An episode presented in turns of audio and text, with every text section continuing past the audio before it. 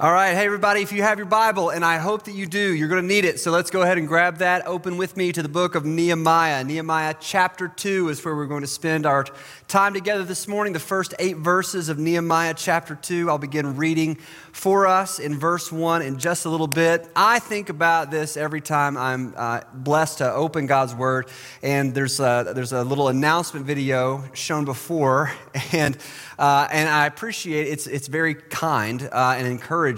Uh, but Chad said he just knows you're going to get a lot out of this message. Well, I hope he's right.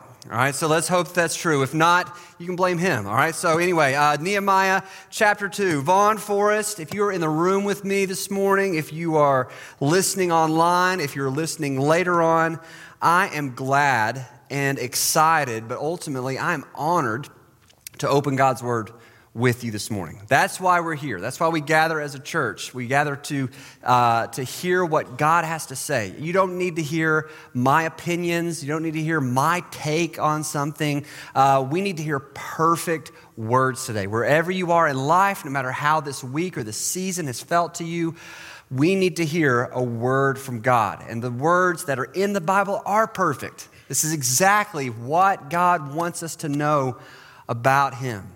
Everything that God wants us to know about him can be found in the scriptures. So, this series, we're taking a walk through the book of Nehemiah slowly. Uh, and the theme up here on the screen, you can see this, is rebuild, redeem, rescue. That's the theme for the whole series. This is the undercurrent of the story of Nehemiah.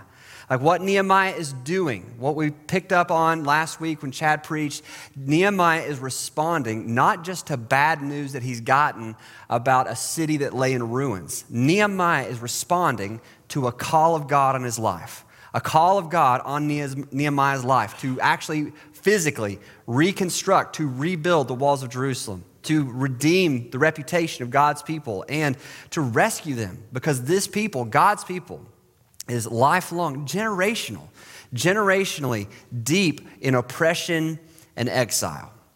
And that's a real people group.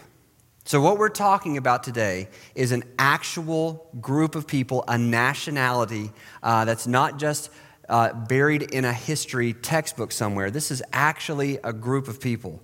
And I need to just uh, hit pause and just talk to you very honestly this morning.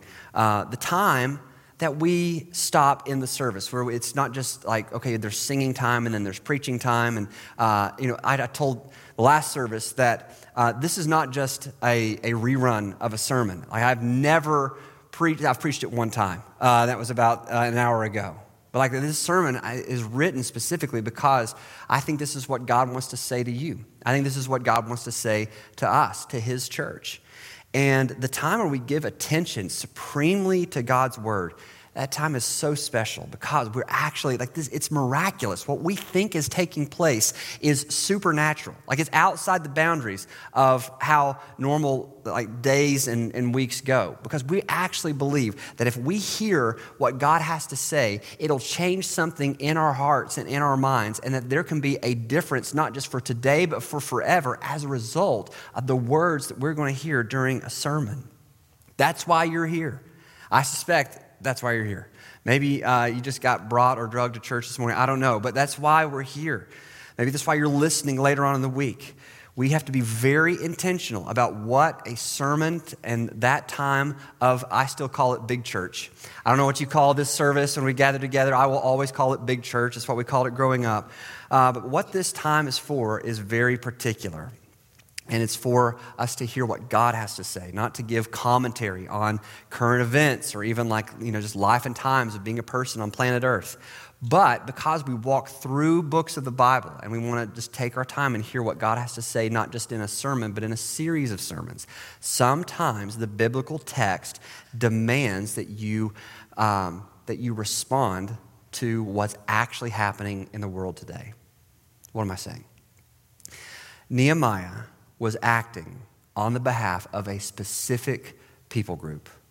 Nehemiah is acting, he's responding to a call on his life from God for the people of Israel, this nation.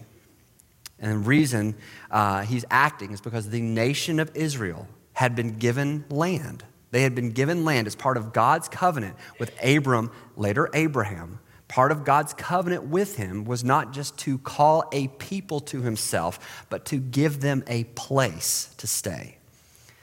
And I suspect you are probably aware, you know what's going on, that the nation of Israel today, like particular that people group, that nation has been getting international attention, and rightfully so, because of what's going on. So we need to be really clear. As Christians, as people who follow Jesus, we should and can categorically condemn these horrific attacks by Hamas. As Jesus followers, we will never be okay with the killing of women, children, and the elderly because it's barbaric. And that's easy for us, like that's, a, that's an easy decision for us to make. And, look at me, Israel as a nation is no longer the special locus of God's redeeming work in the world because Christ Jesus is the fulfillment of the promises made to Israel and the new covenant community. That's made up of both Jews and Gentiles together. A person is not saved merely because they are genetically related to Abraham. We know this because Paul makes it explicitly clear in his teaching in Romans chapter 9. And our heart breaks and it should break. And we are burdened and we should feel burdened. And we mourn because the people who are suffering are real people. Like the people who are suffering and the people who are sinning are people who are made in the image of God. I told you a few weeks ago, you will never meet, you will never look at somebody who is not created in the image of God. And what we are watching and learning is sad and awful and horrible. And I think it would be fitting for us to just stop for a second and pray. Like, we've got to pray. We need to pray that God would give us what we so desperately need, and that is a clear perspective. We need to see how Jesus sees. We need to feel like he feels. We don't want to just come up with an opinion. We want the Bible to inform our opinions. And we also, we need courage. We need courage to allow God's word and God's will to overcome a couple of things. It takes courage. And we need courage to believe that God's word and God's will can overcome the evil in the world and a very real possibility that we might miss what he has to say today. So, would you bow your heads and pray with me, please? Heavenly Father, we ask in Jesus' name, under the authority of the Bible, that you would help. That you would help us, God. Help us to reframe our mind and our thinking.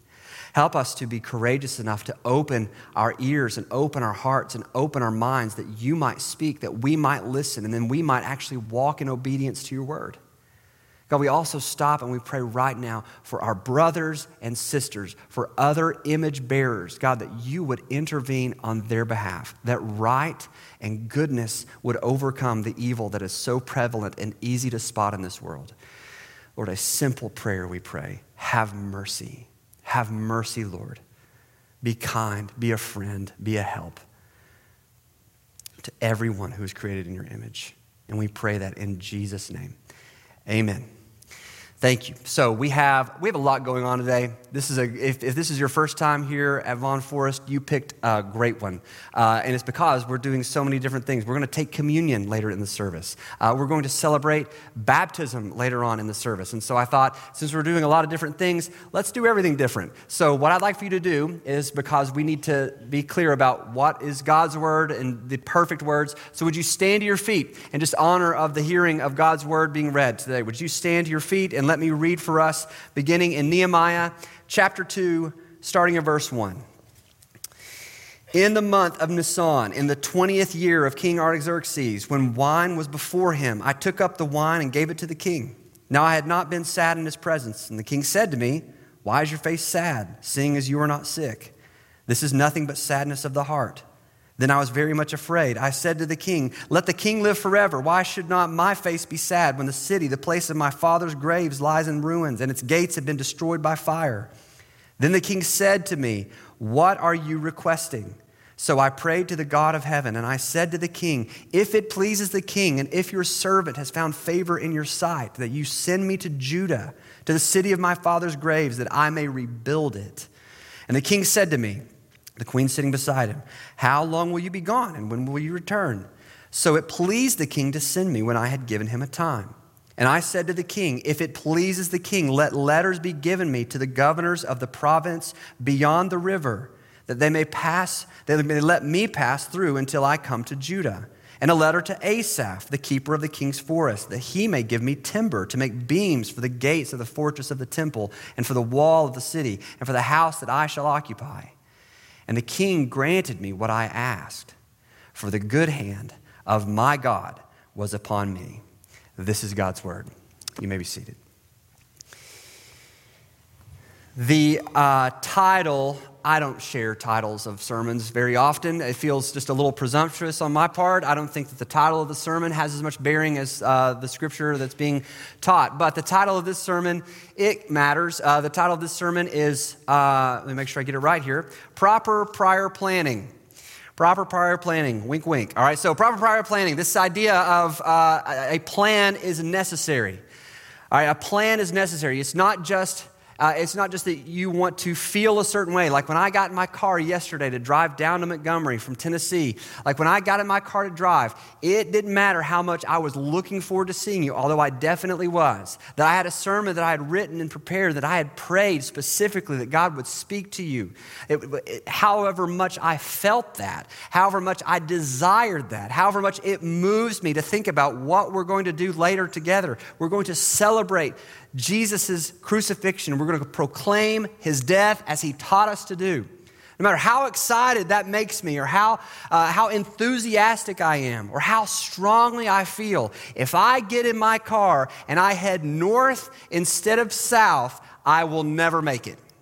I just, uh, the roads don't exist. I cannot get here unless I actually plan my route. I need to know what direction I'm going. I need to actually have a plan in place. And this chapter, this half of a chapter of Nehemiah chapter 2, is Nehemiah's outlining of the plan that he has made to actually do something about the situation that is developed in Jerusalem. Nehemiah had a plan, but this plan is not hatched overnight. This is not just, uh, you know, an emotional reaction or an overreaction. Like it would have been very easy for Nehemiah to hear terrible news and then just instantly act or react. But this plan that Nehemiah has come up with, it developed over time, and that matters. Why? Because, number one, if you're taking notes, write this down. Pace matters. Pace matters. And we see that Nehemiah is taking his time. He's moving at a godly speed. How do we know that? If we look at verse 1 again, this is fascinating. The first verse 1 of Nehemiah chapter 2 says this In the month of Nisan, in the 20th year of King Artaxerxes. So Nehemiah is a great read, not just because of how it locates itself, like geographically. You know this happened in a real place to a real person involving a real people group. But Nehemiah also locates when this takes place chronologically. That month, he says it, he writes it down, Nisan. That month is about four months after the date that he gives in chapter one. So, in the first chapter of Nehemiah, he says, in the month of Chislev. So, four months later, this means it had been about from November to March, a decent season. For four months between chapter one and chapter two begin. That matters. And the reason it matters is uh, a great question why. It matters because Nehemiah did not just overtly and quickly react to hearing bad news, he took his time. He actually allowed himself the room to sit with the news that he had gotten and to actually develop a strategy to do something about that. He didn't rush off. He didn't make a hasty decision. He wasn't, Nehemiah was not less passionate about the people he was attempting to redeem because he took his time.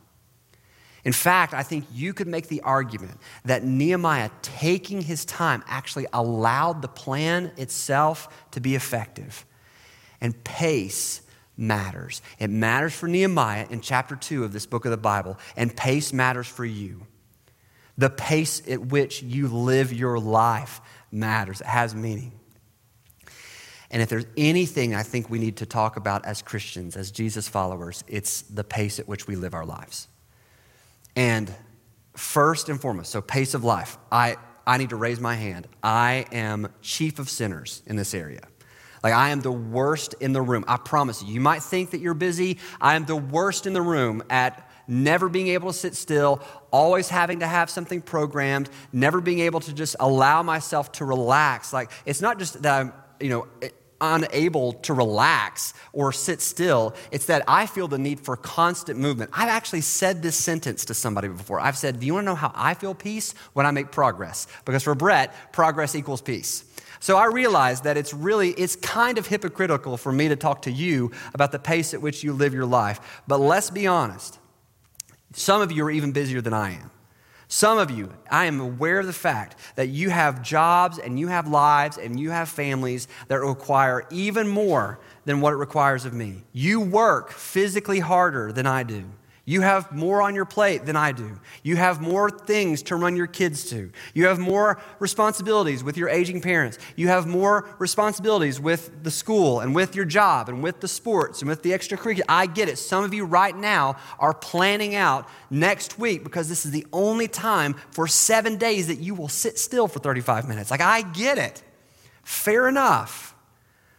But what does the Bible actually have to say about the pace at which we live our lives? I'll remind you, it's not silent. The scriptures are not quiet about how quickly we should or should not move through this life. What does the Bible have to say? Paul starts his chapter, the love chapter, which we, we have said that, like, right? We know the love chapter, 1 Corinthians 13. If you go to a wedding, there's like a 50% chance you're going to hear somebody quote or read 1 Corinthians 13. It lists all the things that love is. But the first thing that he says love is, is love is patient. Love is patient. What's interesting to note is that 1 Corinthians 13 is not a love letter. This is not Paul going out of his way to encourage the church at Corinth. This is Paul rebuking them by saying, You've said, you've done, you've lived as if love is this, but in fact, it's not.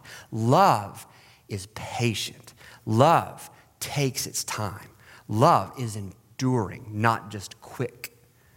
Love is patient. What else? The prophet Micah tells us that there's something actually doable that God requires of us, that He requires of His followers. What does God require of you? Micah 6, verse 8 to do justice, to love mercy, and to walk humbly with your God. Not to run, not to sprint, but to faithfully, day by day, just keep showing up and walking and moving at that pace. 2 Peter 3 9 tells us that the only reason that God hasn't come back to judge the world is because God is patient. And isn't it interesting that even though our Bible has chapters that butt right up next to one another, that it probably took Jesus more than just a few minutes to get from town to town? That he walked at a very human pace, probably never moving faster than five or six miles an hour. The Bible is not silent about our pace of life and about what busyness can create and what a lack of patience demonstrates or tells about us. I love this quote so much. This is from Corrie ten Boom. She says it like this She goes, If the devil can't make you sin, he'll make you busy. I love that. That's a good quote. If the, if the devil can't make you sin, he'll make you busy. And to be honest, I'm not sure there's a difference. I really don't. I don't know if there's a difference between the two. Our pace of life matters. It did for Nehemiah, and it does for us. We are, we are the fastest moving, fastest judging generation that has ever walked the planet. We, are so, we have the ability. We have the ability to judge quickly, to sum up, to post, to quote, to cut out, to move on from people. Rarely, I mean, the Bible tells me that I'm to take every thought captive but if I'm being honest, because of the pace at which life demands to be lived, most of my thoughts, not only do they not get taken captive, they don't even get a rough draft.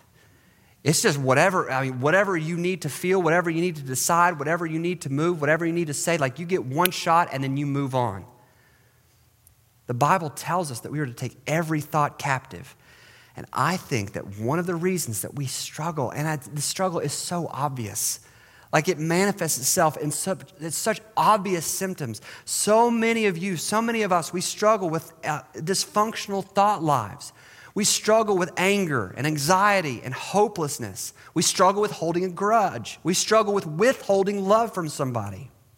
All of those struggles are directly connected to your pace of life because pace of life matters.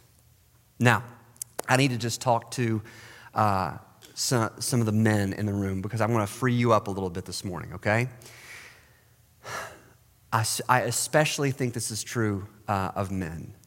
There is something about when I talk about pace of life and slowing down and being patient and walking and not running, there's something about me saying that that to you sounds passive. I totally get that.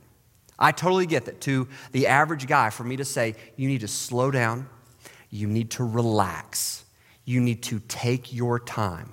The image it conjures up for you is a passive man who is abdicating his role in the masculine culture. That's not what I mean. What I do mean is this patience and perseverance are not enemies of each other. Patience and perseverance are not enemies. It does not make you weak to be patient. It does not make you effeminate or a coward to persevere slowly. I go back to this story over and over again in the first book of the Bible. The first book of the Bible has this reputation, right? Like we think about Genesis, and the first thing that comes to our mind when we think about uh, the opening book of the Bible is we think it's the creation account. But Genesis has far more than just how everything started out. Genesis is an account of a group of people more than it is just how the people found a place to live. There's this fascinating story in Genesis chapter 32 of what I think is a great illustration of patient perseverance. And we're talking about the nation of Israel. We should probably figure out where they came from, where they started. Genesis chapter 32, it details the story of a character named Jacob. And Jacob is at odds. He's feuding with his brother Esau. And he's so worried about what's going to happen between he and Esau when they finally meet each other that Jacob, before going to bed one night, he sends everything he has across the river. He sends his family, he sends his people, he sends his possessions, he sends everything he has. He sends it across the river and he crosses back and he spends the night alone. And Genesis 32 details the fact that God sent an angel or God himself to wrestle with Jacob. And it details how Jacob would not let go. Talk about patience. Talk about perseverance. Talk about taking your time. Jacob will not let go of God until he blesses him. The Bible tells us that an angel reaches out and touches Jacob's hip, dislocating the, the joint, and that for the rest of his life, Jacob not only walks with a limp, but is given a different name. The name that Jacob is given is Israel, where all the people that Nehemiah is acting on behalf of, they all come from him. They come from a man who was given a physical infirmity that would cause his pace of life to slow down. But that is not all that goes into Nehemiah's plan. Like, yes, he took his time. He didn't hurry. He didn't emotionally react. You know what he did? He prayed. He, his life uh, is detailed there in the second part of chapter one. It's what Chad preached last week. He did a great job. But the text that Chad preached last week is really just a record of Nehemiah's private prayer life. In chapter two, the verses that we read, they're really just a spilling out of Nehemiah's private prayers in public. And prayer is non negotiable. Prayer is a non negotiable. Every single one of us we are we are a buzz on our phone from life going completely sideways and off tracks. Like prayer is sanity. Prayer is how we stay in contact and keep relationship and keep company with God. But prayer, first and foremost, is private. Prayer is private. And man, there's, there's a lot I want to say about this, and Lord willing, I'll get to next week because there's a fascinating verse in the second half of this chapter that really speaks to uh, this idea. But let me just sum it up for you real quick. What do I mean when I say prayer is, is private? I mean not that you shouldn't pray before meals, you should. You should pray before meals, uh, you should pray out loud in church, you should pray with your wife, but prayer should begin in private. Let me tell you why because there is a certain kind of joy, and it's very specific, and you only know it if you've experienced it. But there's a certain kind of joy that only comes when you tell God and God alone. Like when you only tell God about something, when you only tell God about a need that you have, a desire that you have, when you need mercy and you only tell God, there's a certain kind of joy that you only get when you don't tell anybody else and you only tell God. The reason I know that is because you get to experience not just that God hears you, and God does hear you. God hears the prayers of his people. He values the prayers of his people. The scriptures tell us in the Psalms that our prayers come as a sweet incense before the Lord, that he's stirred by the words that we use. Not just prayers of need and not just prayers of adoration, but also our prayers of lament. When we're sad, when we cry out to God and we tell Him that we're upset, the psalmist tells us that He actually keeps our tears, that He keeps our tears in a bottle close to Him. He prizes how we feel. So our prayers matter to God. And yes, when you don't tell anybody else, but you only tell God and something happens, you're delivered, He answers, He responds. Yes, you feel heard, but it's also a way for you to testify to the fact that He's real.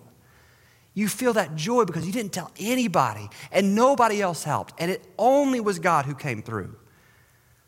And man, we do, we do this, right? Like we're, we're so guilty of this. I am so guilty of this.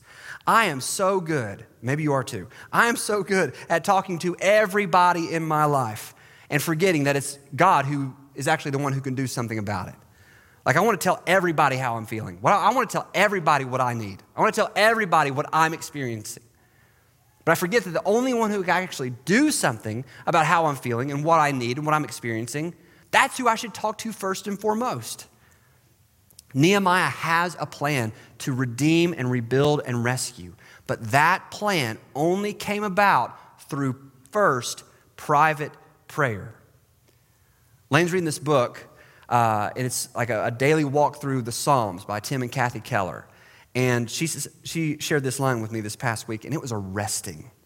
Like it was instant conviction.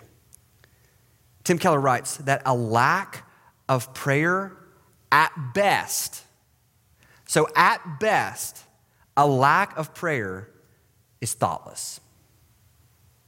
So on your best day, when you're not praying, it's just you need to think about it. It didn't occur to you to do it. But at worst, at worst, a lack of prayer shows that you think that there's nothing that God can do. At worst, a lack of prayer says, No, God, I got this. I can handle it.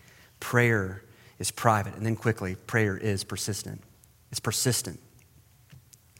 Here's all I'm going to ask you, just quickly. What's the last prayer you prayed more than two times? Fair question. When's the last time that you went back to God again and again? Going back to God over and over again does not improve your chances of Him hearing you. You are not wearing God down. You're not like one of my daughters who just keeps asking and asking and asking until I finally give in. You're not wearing him down. You're not improving your chances of being heard. God doesn't have this magic number in his divine mind that if you'll only pray it 61 instead of 60 times, then he'll come through, then he'll answer.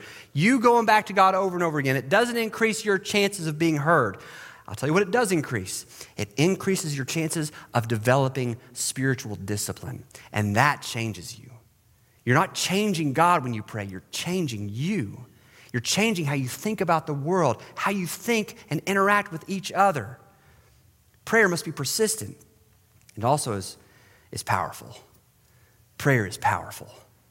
And I, I have lived that this past week. I want to tell you about a friend. I want you to write his name down because I need you to pray for him. I need you to pray for my friend, Nathan Knight.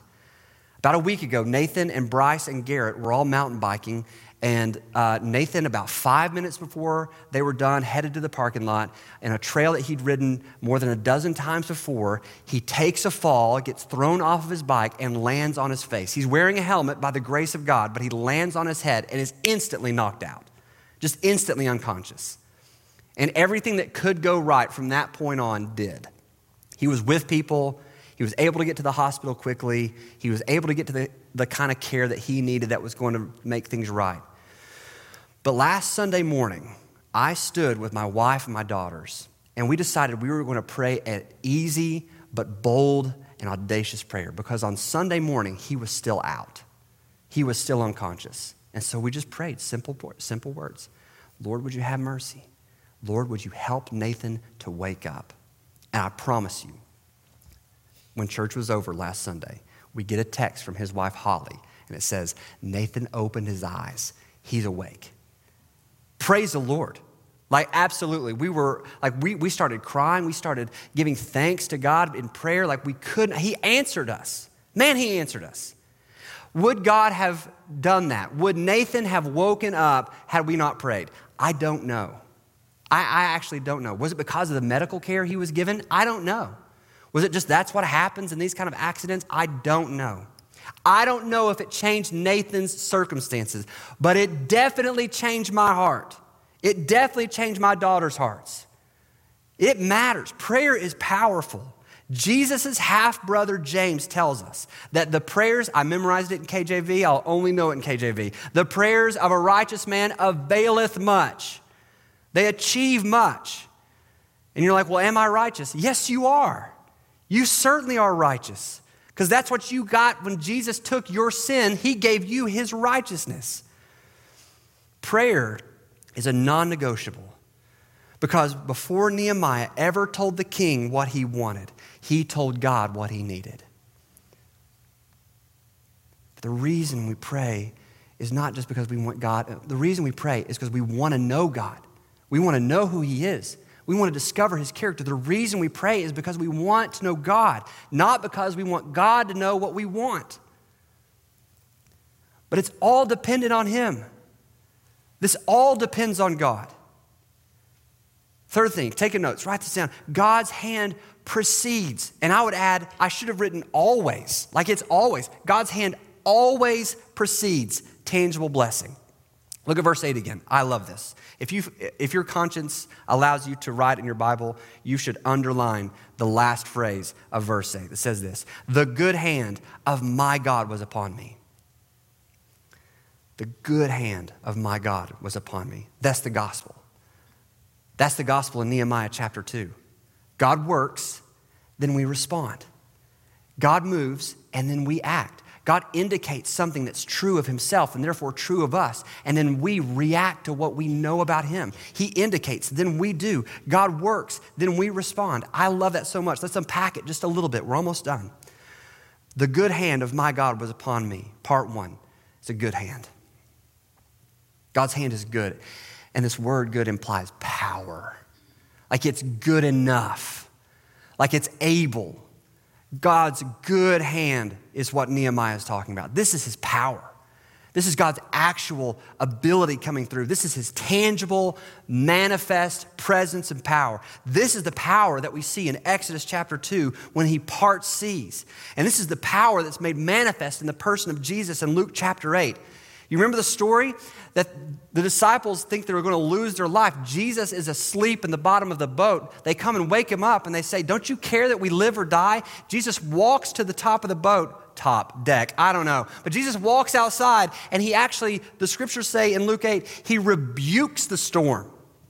Like, not just calm down, but that's enough. That's the manifest power of God in the person of Jesus Christ. And to Nehemiah and to some of you, man, you know that. You know that. That's Nehemiah's motivation, that's his purpose. Nehemiah is relying not on himself, but he's relying on God. He calls him my, my God. This is what makes it personal. This is God's knowableness. And you know why Nehemiah was able to relate to God on such a personal level when he needed him the most, when he was desperately crying out? It's not the first time Nehemiah's ever talked to God. When Nehemiah goes before the king and is explaining his plan, it's not the first time that he's talked to God. Nehemiah has been relating to God personally, personally in prayer. And you know this, this if I could tell you anything about God, He is not far away. He is not far off. He's not aloof. He's not disconnected. God is intimately and intricately connected and invested in every single space of your life. And then he says, The good hand of my God was upon me. He could feel it. Like the presence was, was felt, it was tangible. What that what that communicates to me is that Nehemiah knows what it's like without that hand. He knows what it's like without feeling that. And he is not about to go through this big plan to redeem and restore and rebuild an entire country, an entire nation city. He's not about to enter into this endeavor without knowing that God is with him. And there's, there's no more time. I, I, we, have, we have no more time. We have so much to do today. But I just, I just have to pause for a second and ask, like, do you, do you know the difference do you know the difference between when it, you can sense God's presence?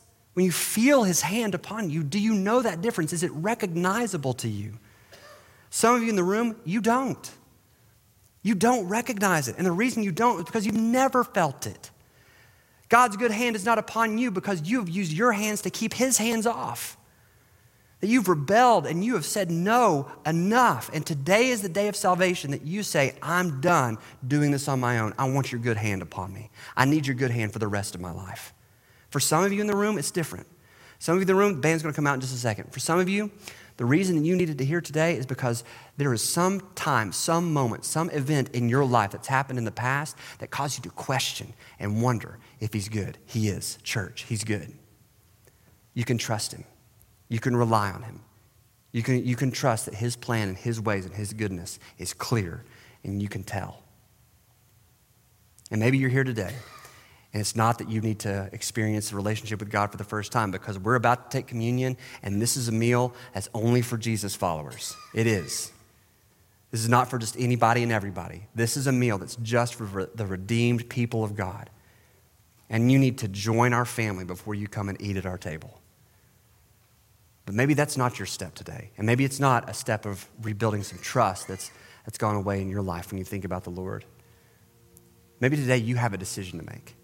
You have, you have something that needs to be done. You have a step that you need to take, and you have put it off. This is the Bible saying to you don't move forward without praying. You may not get a clear word, you may not get a clear sign, but don't move forward before you stop and pray you don't have to be in as much of a hurry as you think you do. You're not promised another day, but you don't have to hurry. So, for a moment, I want you to bow your head, close your eyes before we have, before we take communion together. Would you just be honest before the Lord? Would you just be honest today? And you would say, Lord, I, this is the first, I hear prayer is a big deal. This is the first one of mine to you. And I need, to, I need to invite you into my life. I need you to step in to my heart. I need you to come out of heaven and come into my life and save me from my sin. Maybe your prayer is something different. Maybe your prayer is God, I, I stopped trusting you because I was hurt and I was angry and I was mad. But you are good. I see your goodness all over the Bible and all over my life. I see the blessings that I have, and I know that those come directly from you. And for those of you who know that decision that you have uh, you've wondered is it time? Is it time to make? Maybe just pause and commit to pray. Heavenly Father, would you help us? Would you help us take a next step, whatever that looks like for us today? Would you help us to trust you, to take our time with you? Would you help us to communicate with you and to trust and know that every good thing in our lives, it comes from you? We ask for your help in Jesus' name. Amen. Hey, church, in just a few moments, uh, we're going to take communion together. But what I'd like to ask you to do is that when, when we start to worship, I'd like to ask you to rise from your seat and make your way to one of the tables that's all across the auditorium. Under these covers, you're going to find a, a piece of bread and a cup. If you'll take those elements back to your seat and then wait. Because after we sing, we're going to, we're going to take communion together. So take your elements and then wait. But while you wait, worship. While you wait, be honest. Be honest before the Lord. So, I ask you to rise to your feet, make your way to a table, take your elements, make your way back to your seat, and I'll come back and give us some more instructions in a minute.